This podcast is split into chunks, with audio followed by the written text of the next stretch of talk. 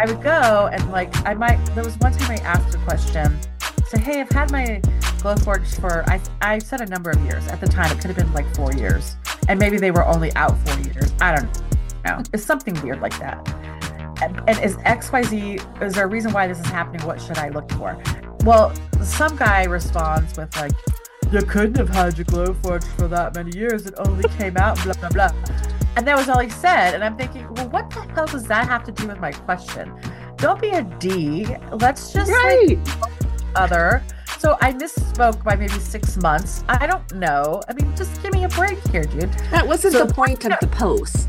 Right. So that kind of stuff annoys me.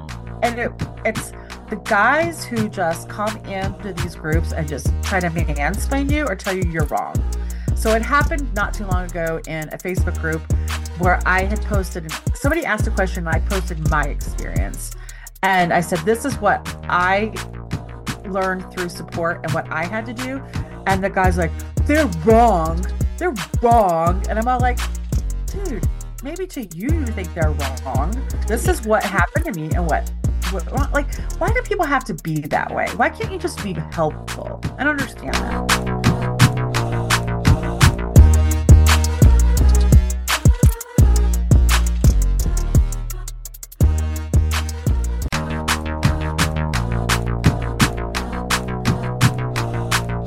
This episode of Lattes and Lasers is brought to you by The Laser Collective. Unlock the full potential of your laser cutting and engraving business with our user friendly laser files. Our carefully designed laser files are tested for quality and are commercial friendly files, ensuring you can easily create beautiful projects that will impress your customers and drive profits for your business.